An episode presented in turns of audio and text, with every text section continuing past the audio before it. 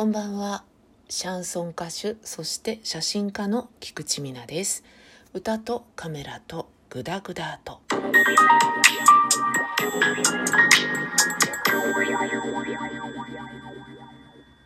はい、こんばんはっ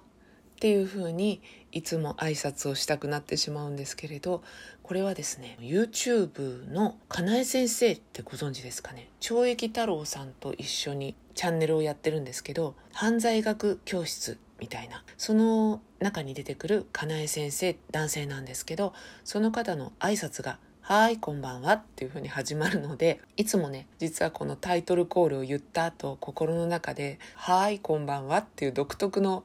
抑揚がリフレインしているんですけれども、 YouTube とか皆さん見ますかね。私はねほぼ YouTube でテレビ全然見なくなってしまっていて、最近凝っているのは僕らの別荘っていうね、吉本の、まあ、若手芸人さんって一括りにしていいのかな、まあ、芸人さんと放送作家さん、若手の方々がよにんでねわちゃわちゃとやっているチャンネルなんですけど、非常に面白いのでおすすめでございます。で、今日は音楽の話をね、なぜなら私ミュージシャンだからっていうことなんですけれども、興味ないぞっていう方はスキップしてくださいね。私シャンソンの歌い手でございましてですね、シャンソンというのは非常に非常に非常にマイナーなマイナーな音楽でございます。歌ってる本人もじゃあ他の音楽とシャンソンって何が違うのよと言われると、私はわからないんですよそれでよくじゅうねん以上やってるもんだっていう感じですけれども、始めた時も分かんなかったし今も分からないです。フランス語で歌っていう意味なんですけど、まあ歌ですよっていうね。で、私は日本語で歌っているので歌謡曲ですかね、 J-ポップ ではないだろうっていう感じなので、歌謡曲っぽく捉えていただいていいかなと、まあ、思ってますね。良い歌っていうことでもうすごいざっくりしとんなって感じですけど、っていうのもねよく言われるのが、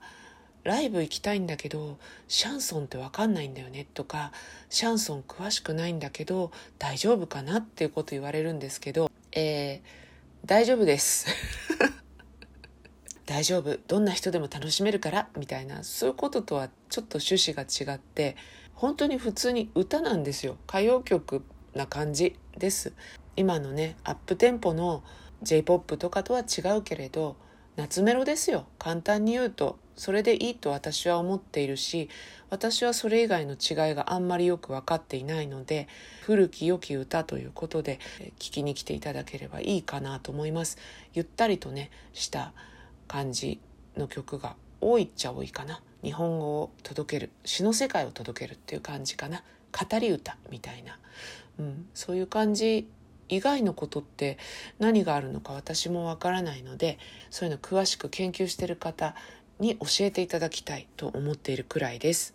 シャンソン専門のライブハウスっていうのが少ないながらもありまして、シャンソニエっていうんですよね。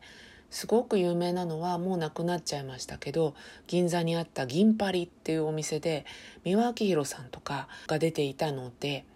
そこに出ることはシャンソン歌手としてのステータスであったと聞いております。ただ私がですねあの始めた頃にはもうなかった、もしくは、えー、閉店間際、そのぐらいだったと思うんですよ多分。なので私とかにとってのステータスっていうのはどこかっていうと、あんまり分かっていないという感じになります。出られるならね出たいですよ。上野にね木っていうライブ、木って キューユーアイ っては書くんですけど、上野の木っていうシャンソニエとか、あと新宿にあるシャンパーニュっていうねお店とか。シャンパーニュはね私カメラマンの時に実は取材で伺ったことあるんですよね。だからそういうお店にすごい出たいなって思っていたんですけれども、何回かは出たことあるんですよ。今挙げたお店以外のところがメインだったんですけど、ただねこれは私個人の価値観なんですけど、高いんですよお金が。ごせんえんでこぼこはざっくりかかるんですよね、お客様が払うお金が。それでシャンソンにすごく精通してる人だったらそれを楽しめるのかなって思ったんですけど、一回聞きに行ってみようかなって思った場合に高くないです。あとね、共演した方から次のライブに来てくださいっていうお誘いを受けることが何回かあったんですよ。それも初めてお会いしてご挨拶して、で今日一緒に出るからよろしくお願いしますねみたいな感じになったばかりの人から、次々自分はどこでやるんですけどお客さんとして来てくださいっていうお誘いをいただいたことが何回かあって、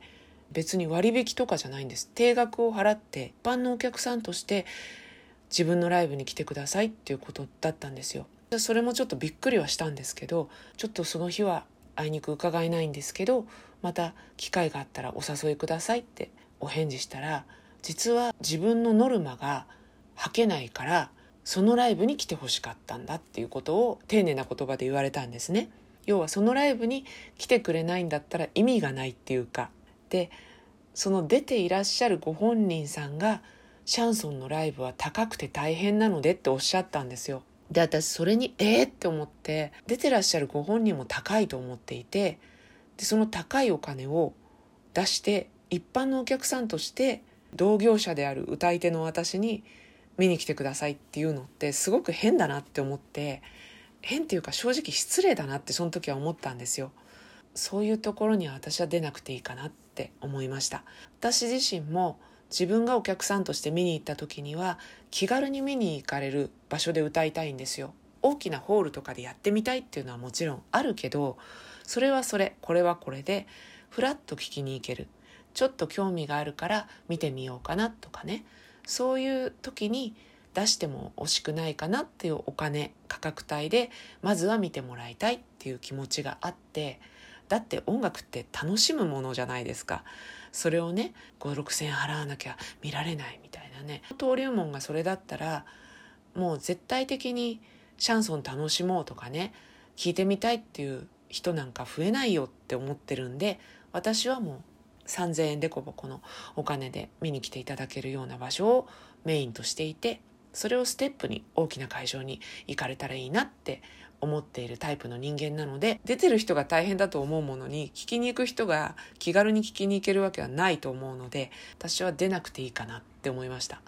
自分のやりたいこととか表現したいことを